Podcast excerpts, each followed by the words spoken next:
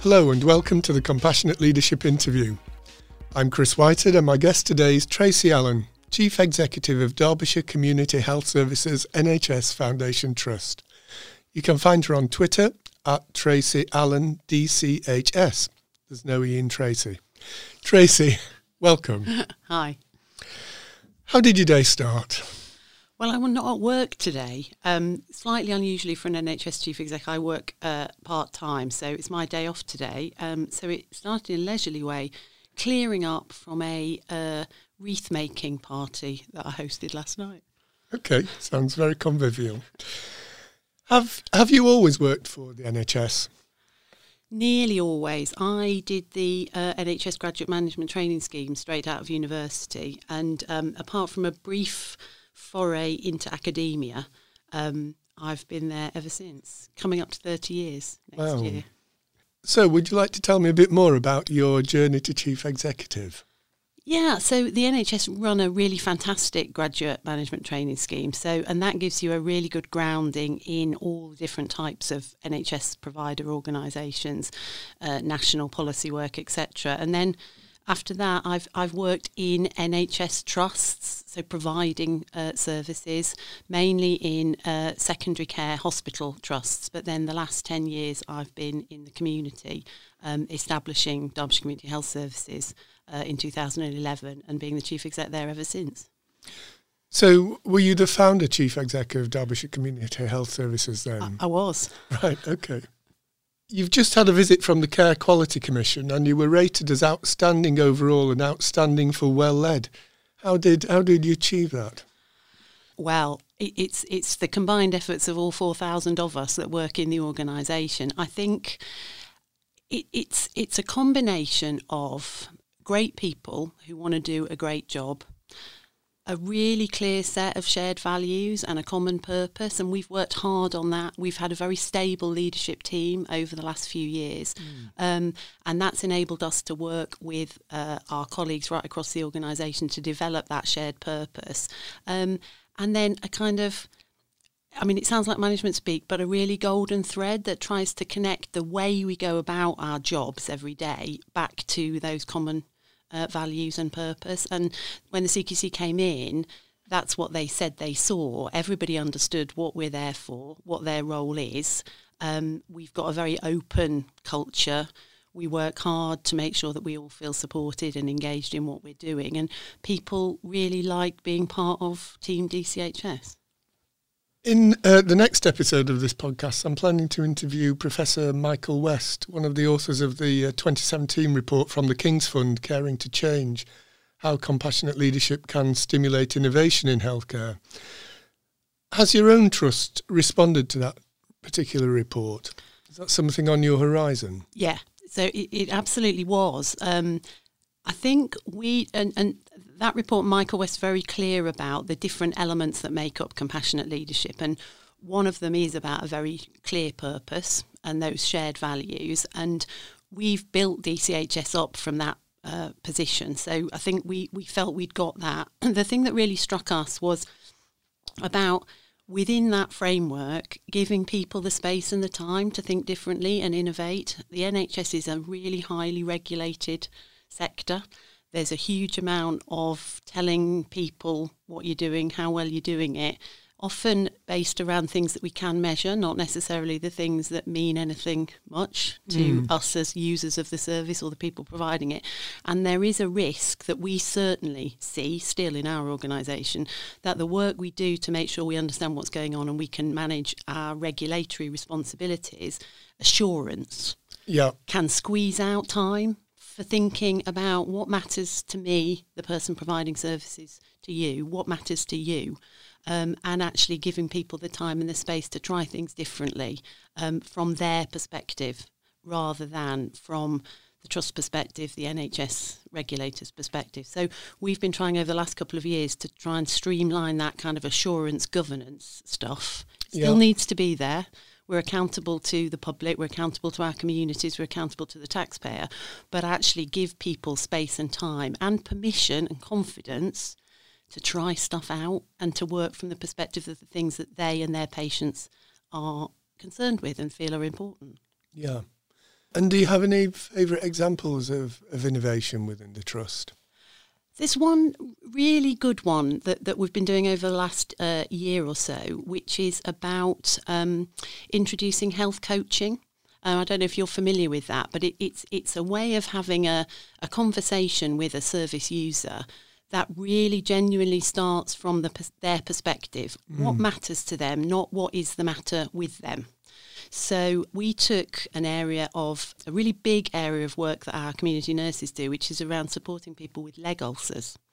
Hugely debilitating, hugely painful, hugely expensive.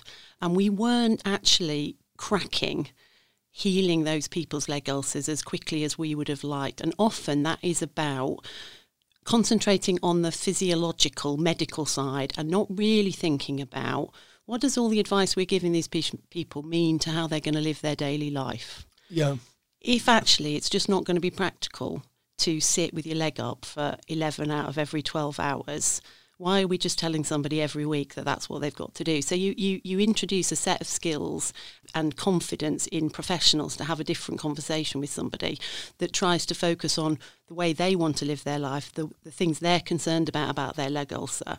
And it's a kind of asset based approach. Yeah. Where are they coming from? We've seen amazing results in terms of leg ulcers that had been there for 12 years healing. Average time to heal gone down. That's made a difference to those people. It's made a difference to our workload. It's made a difference to cost. Um, and we've also seen a benefit in that people are using those skills in the way they work with each other management leadership as well as with patients and yeah. service users. So it's having a real difference in the conversations that we're having right through the organisation. So I, su- I suppose what you're doing is it feels like you're moving away a little bit from the patient as customer model to a model where you actually co-create health with the patient. It's a partnership. Yeah. yeah. And I think that's what our service, care services, the public sector has got to be able to do all the evidence shows that if you can work in that partnership way that starts from where somebody is, not tries to fit them into your traditional service models, much less paternalistic, much more about them, their family, their community, we achieve what we call the quadruple aim. We, we, we hit that sweet spot where you're making a difference to their experience, you're making a positive difference to overall community health and well-being, you're delivering best value, and it's a really great experience for the professionals involved in working in that way. Yeah. So, what I'm hearing from you is that there's also a change going on about the way that you work with staff within the trust as well. Yeah. It's not just about the patient, the patient GP relationship, yeah. but it's also about the relationship between staff as well. Yeah. And I, I think that's it. We are we're a big organisation, there's 4,000 of us, and today most of those people, my colleagues, are out in people's homes, in GP practices, in church halls, right across Derby City and Derbyshire, from New Mills down to Swadlincote. Now, a, a, kind of hierarchical command and control, pro, even if that's what we wanted to do, it, it just doesn't work. You've mm. got to work on those shared values, the common purpose, and trust that that binds people together with the right support, the right set of clarity of expectations, and make people feel part of that collective endeavour. People aren't visible. You know, I, I can't just walk around the organisation. It takes me two and a half hours to get from one place at the top to the bottom. Um, so you need a completely different kind of management and leadership approach. Yeah. Uh, is there any other aspects of, of your leadership philosophy that you know do you feel are important? I was thinking um, about that question. I I don't think my leadership philosophy is that different from my philosophy about being a good human being.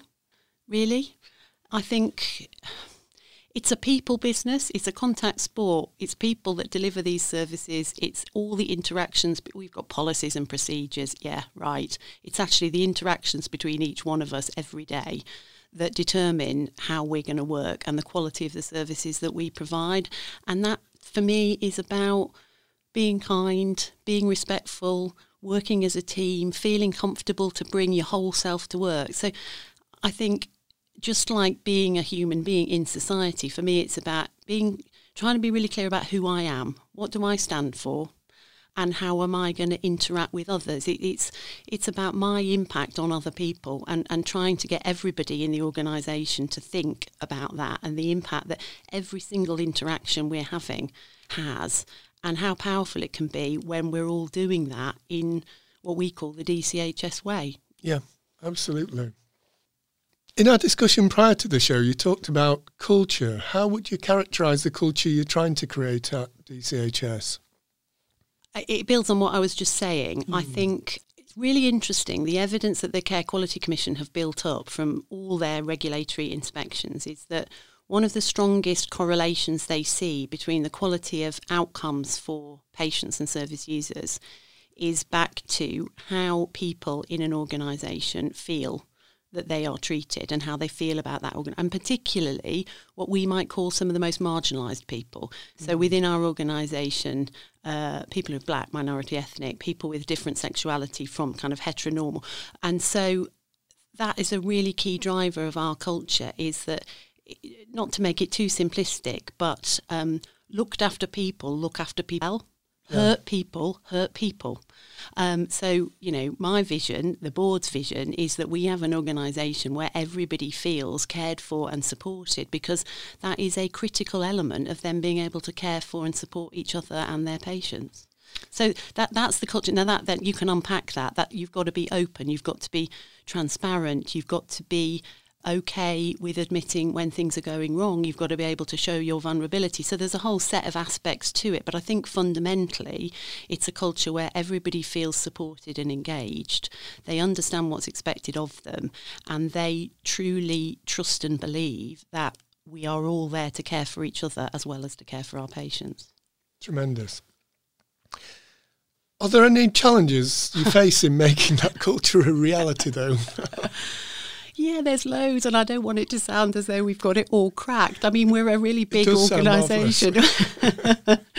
it's not bad, but um, um, this stuff is difficult. So, on the one hand, you've got inexorable pressures within the NHS, rising demand, huge resource constraints, massive workforce challenges. Yeah. Um, and that means that the pressure on all of us in my organisation, right across the NHS, is growing.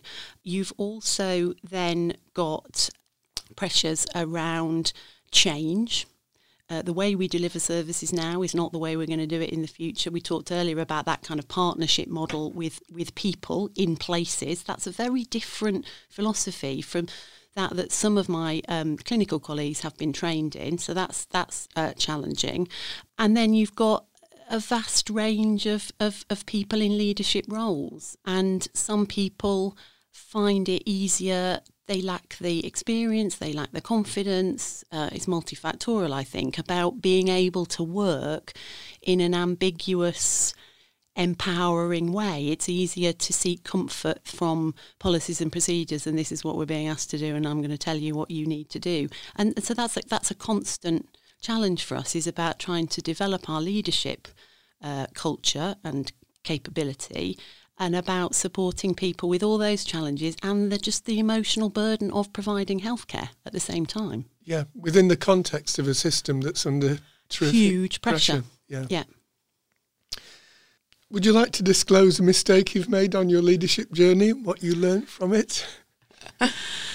I've made loads. Um, I think one of the most powerful, and, and this is a sort of individual example um, for me, was uh, earlier on in my chief exec role here at DCHS. Um, I had a uh, an executive colleague in a really senior role who was not performing very well.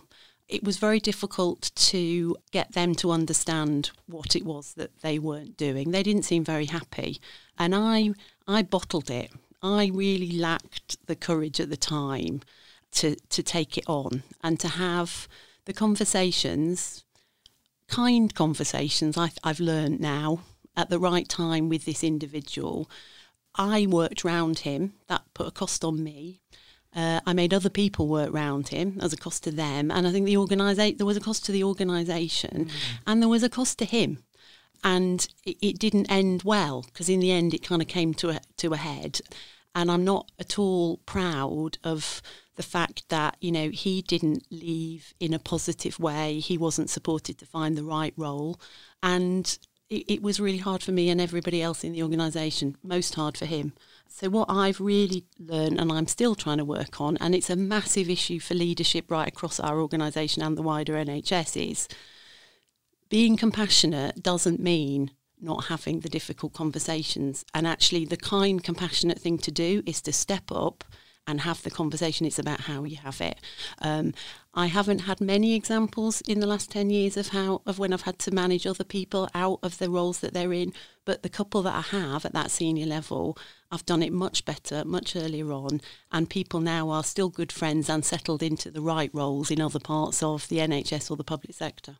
Yeah, I, I guess I've always felt that a compassionate culture is about creating an environment in which those difficult conversations are possible. Uh, exactly, exactly. But I, that is quite challenging, and people don't always understand that. People, I think, still do equate compassionate a compassionate culture with being nice all the time, and it, it, it's way more complicated than that, as you know. Yeah. Is there a person or experience that you found inspirational during your career? God, there's loads, and I'm inspired every day by the people that I work with. The one person who I've come across in the last year who I think is really inspirational is um, Donna Hall, Professor Donna Hall. She was um, the chief executive of Wigan Council. Um, she's now the chair at Bolton Foundation Trust, and she's also the chair of the new local government network, which is an independent think tank.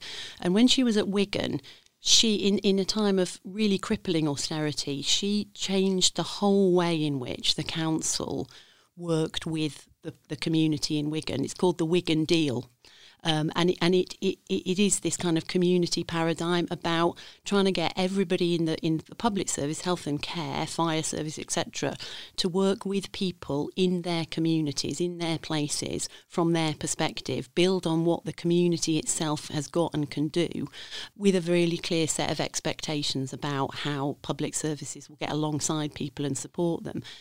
I, I think I'm right in saying that Wigan is the only place where life expectancy has actually increased in the last 10 years. And, and they did some truly transformational work. And Donna now, in a, a NHS chair role, is doing a lot of work within leadership development across the NHS because it, it, goes back to where we were talking earlier on about that co-production, about a really different yeah. mindset. Um, and for me, that is our challenge over the next kind of three years. Mm, I might look Donna she's, for a future she's really, interview. She's really fantastic.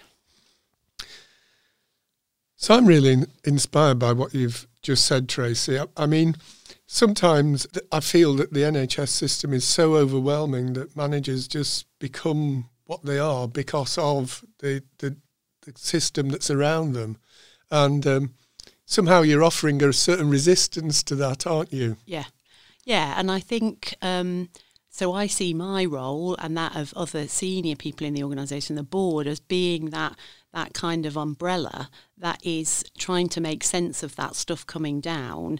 Um, but but not letting that become what we're about. We, we're not about delivering financial balance. Of course, that's important. We're not about hitting this target or doing that many contacts of district nursing. But it, we're about what I said before, making a difference to mm. people's lives in Derbyshire and Derby City. But that that is really challenging because I'm having to unlearn a whole set of behaviours that I've kind of carefully crafted over the last 15 years of my leadership career in the NHS.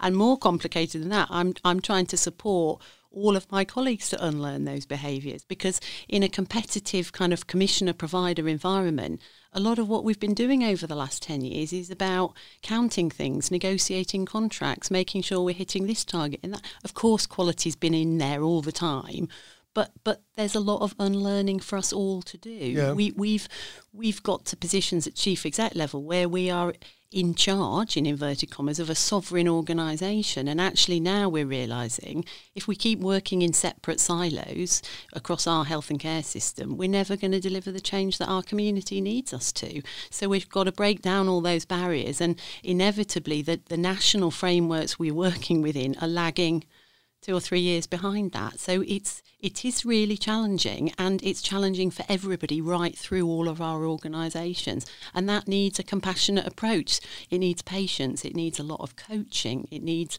lots of time where we can all get together and just explore what what feels uncomfortable around this and why, and kind of re restock our energy about back to that common purpose and get back out there and keep trying. So you've all got NHS history, if you like, but has it helped effectively having a clean sheet of paper with starting a new trust? Do you think?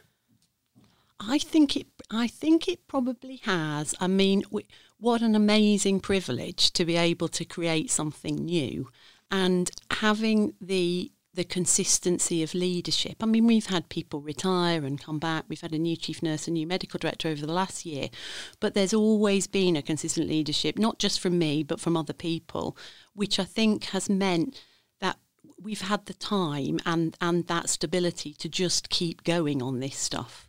Um, yeah. Right from the beginning, we were focused on. Our, our initial vision was about being the, the, best provider of local healthcare and being a great place to work. So we've always had that emphasis on how it feels to work in the organisation. We've always recognised that as important. Yeah, I think stability. You know, it's something that's that's really underrated. I yeah. think. Um, you know, when I when I look back on my corporate career, probably the uh, I had a sort of ten year purple period where everything went really well, and it was within the context of an organisation where the organisation structure was very stable, stable. Yeah. and everyone knew each other and had those great relationships. I think that's changing in the NHS as well. There was always a sort of received wisdom that you did two or three years, then you moved on, you did two or three years, and, and actually an awful lot of chief execs don't survive two or three years. But it is changing, and there's definitely something, particularly with this focus on place and about understanding the communities that you are supporting and working with.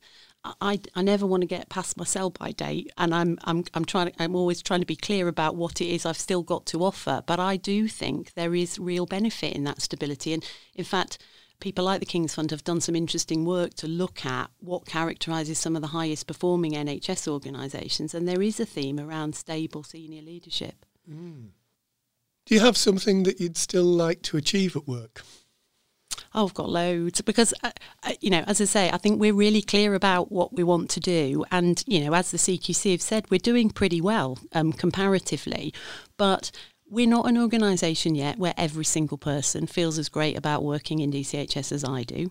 Um, we've got issues about we've got a, we've got a, a, gender pay gap that I'm really frustrated about and determined to do something about. I mean, how bizarre that the NHS workforce, the DCHS workforce, is overwhelmingly female, and yet we've still got a persistent gender pay gap. We've got issues that our uh, black and minority ethnic um, colleagues still are less likely to be happy in the way that they're treated, to feel that they're treated fairly. And we've still got huge potential around this community. You know, we, we've mm. got hmm. 4,000 people. We spend 190 million pounds in Derbyshire and, and Derby City, a network of buildings, of assets.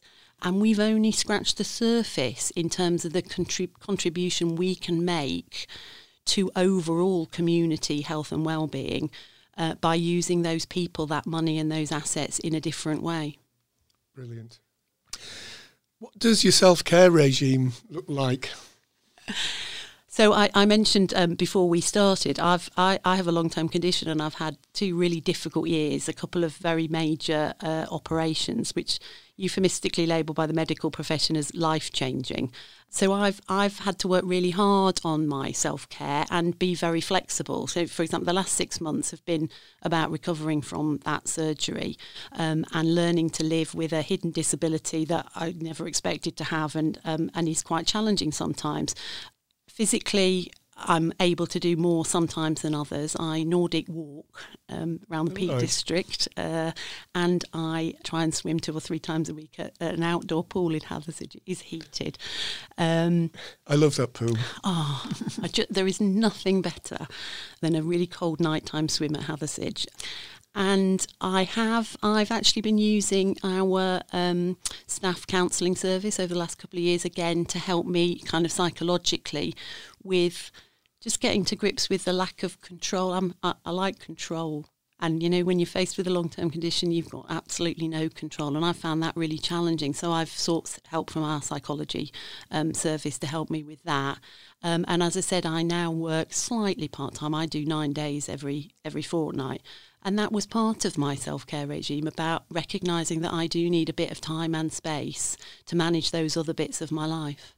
It's quite courageous as well. I think the chief executive using the staff counselling service. Well, I write to everybody on a Friday and I told them that I'd done it because I think you have to be authentic and you've got to be open. And the referrals went up by 40% uh, oh. in the following three months. Now, they've settled down a bit, but you know, I'm very open about my disability. I have a permanent stoma and ileostomy and because I think I can, I can make a difference to the culture of the organisation by recognising and being open about the challenges that I've got, which gives permission for people to feel it's okay to talk about theirs. Yeah. Now then, is there, is there a book, podcast, or video that you'd recommend to aspiring leaders?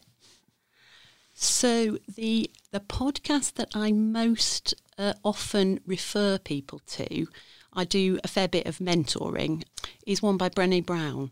Do you know Brené Brown? I do know yeah, Brené yeah. Brown. And, and, you know then her TED talk about vulnerability, yep. which I think is absolutely fantastic. But to be honest, pretty much anything that she's talking about in terms of um, the kind of call to courage, the dare to lead, I think she's really fantastic. And so I, a lot of what she talks about really, really chimes with me and my personal leadership development. Um, and so I would say she's the person I most often refer others to. Right. Rising Strong as well, that's another yeah. good one of hers. Yeah. Do you think the NHS as a whole is doing enough to create compassionate leaders? So there's a huge amount of energy going into the creation of compassionate leaders. It is the buzz phrase. And there's, there seems a genuine recognition at a kind of national level that we have to create a culture in which it feels it feels good to come to work, jobs are doable, and people feel supported. And that's great. I worry that the approach from a national level can sometimes, though, just feel as though we're all just being told to be compassionate leaders now mm. and measured. Back to what I said earlier on, yeah. measured on the things that can be measured and you know try harder you're not being a compassionate leader enough so it sometimes doesn't feel as though we're being led in a compassionate way. There's a bit of is it discongruence between what I experience coming down and what I'm being expected and required to lead within my own organisation. Yes. Time will tell. Okay. You mentioned earlier that you mentor aspiring chief executives when within the NHS. What's your favourite question to ask them? So I work on a, a year long programme for um, a very small group of people who are assessed as being almost ready uh, to be chief execs. And um, it's a fantastic programme. One of the key elements of the programme is to ensure that by the time people have finished it, they can really clearly answer the question, what is my leadership for? Mm. Um, and that sounds a really simple question it's a very difficult one to answer and, and, and working with people, challenging myself, you know, you start off with it's about being compassionate, it's about treating people, you know, in the way that you would like to be treated. It's it's about being a, a good egg. Yeah, but get underneath what is it for? Is it about inclusion? Is it about social justice? Is it about and I think that the, the clearer you can you can help people get around that, the more you just see them absolutely fly then in terms of developing their confidence. And it's that framework that helps you manage the regulatory system stuff that you asked me about earlier on. Yeah. Helps you decide where you're going to stand uh, in all of that noise. Mm. You've already said quite a bit about, I think, about what your leadership's for, but would you like to answer that question for yourself? it is really challenging. And I sit in those programs and think, it, would have been good if I'd had to do this earlier. Um, I think my leadership is for, it does relate back to what I've been talking about. I think it is for, it is in pursuit of social justice. It is about being part of a community where people are supported to thrive and not just survive. And whether people are thriving or surviving is not determined by the household that they were born into, the amount of money that they managed to earn, their levels of educational aspiration, attainment. And I think I chose to work in the NHS because I have a, a fundamental belief that, that the NHS is an absolutely core part of the a core part of the potential that we've got as a country to develop a much more socially just society than we've got. And have you have you thought about where that comes from in yourself? Yeah, I have. And uh, so both my parents worked in the public sector. They worked in education, education for uh, kids with special need. I mean, it used to be when my father first, uh, when I, I first remember, he, he worked in a school, he was head of a school for maladjusted boys. Can you, I mean, how, um, so, so I've, I've been brought up in a family that was working within public service. And at university, I, you know, I remember coming to the end of my degree and, and getting overwhelmed by this milk round. I'd done a lot of work at university around things like women's rights, poverty, and being completely underwhelmed by you know, KPMG, PW, there's nothing wrong with those companies, but thinking about what is it that's going to get me out of bed every day. Um, and I just happened across, it was, a, it was a tutor whose husband was a doctor who said, who looked at the NHS management training scheme? And it just seemed like a really fantastic match fit for me. Are you an optimist about social justice? Because a lot, an awful lot of people right now are pretty pessimistic about it, aren't they? Um, so, so we're recording this a week before the election, and no, personally, at the minute, no, I'm not. Objectively, absolutely, because if, if we can't make more of a difference with what we've got, and, and, and within the care, health and care sector, if we can't do more with what we've got, well, I, I believe that we absolutely can. And, and I still believe, I suppose what I'm optimistic about is no matter what the national position is, um, and I'm not at all optimistic about that, there is still a huge amount that we can do locally with that common purpose and, and shared values. And, and if I wasn't, I don't think I could come to work every day, and I don't think I could build and try and build hope, which is a really important part of my job at the minute. Build hope and maintain yeah. that hope that we can do this. Hold that thought. Yeah. Tracy, I feel so privileged to have had this conversation. You mentioned the election. If you ever want to stand for office after you've retired from the NHS, then you would be assured of my vote. Thanks for listening to the Compassionate Leadership interview. You can order Compassionate Leadership the book at www.compassionate-leadership.co.uk or on Amazon. If you'd like to support the show financially, you can find me at patreon.com forward slash Chris Whitehead. Email me about the show, chris at damflask-consulting.com. This episode was recorded at Rebel Base Media in Sheffield, and the music was brought to you by 96 Back on CPU Records.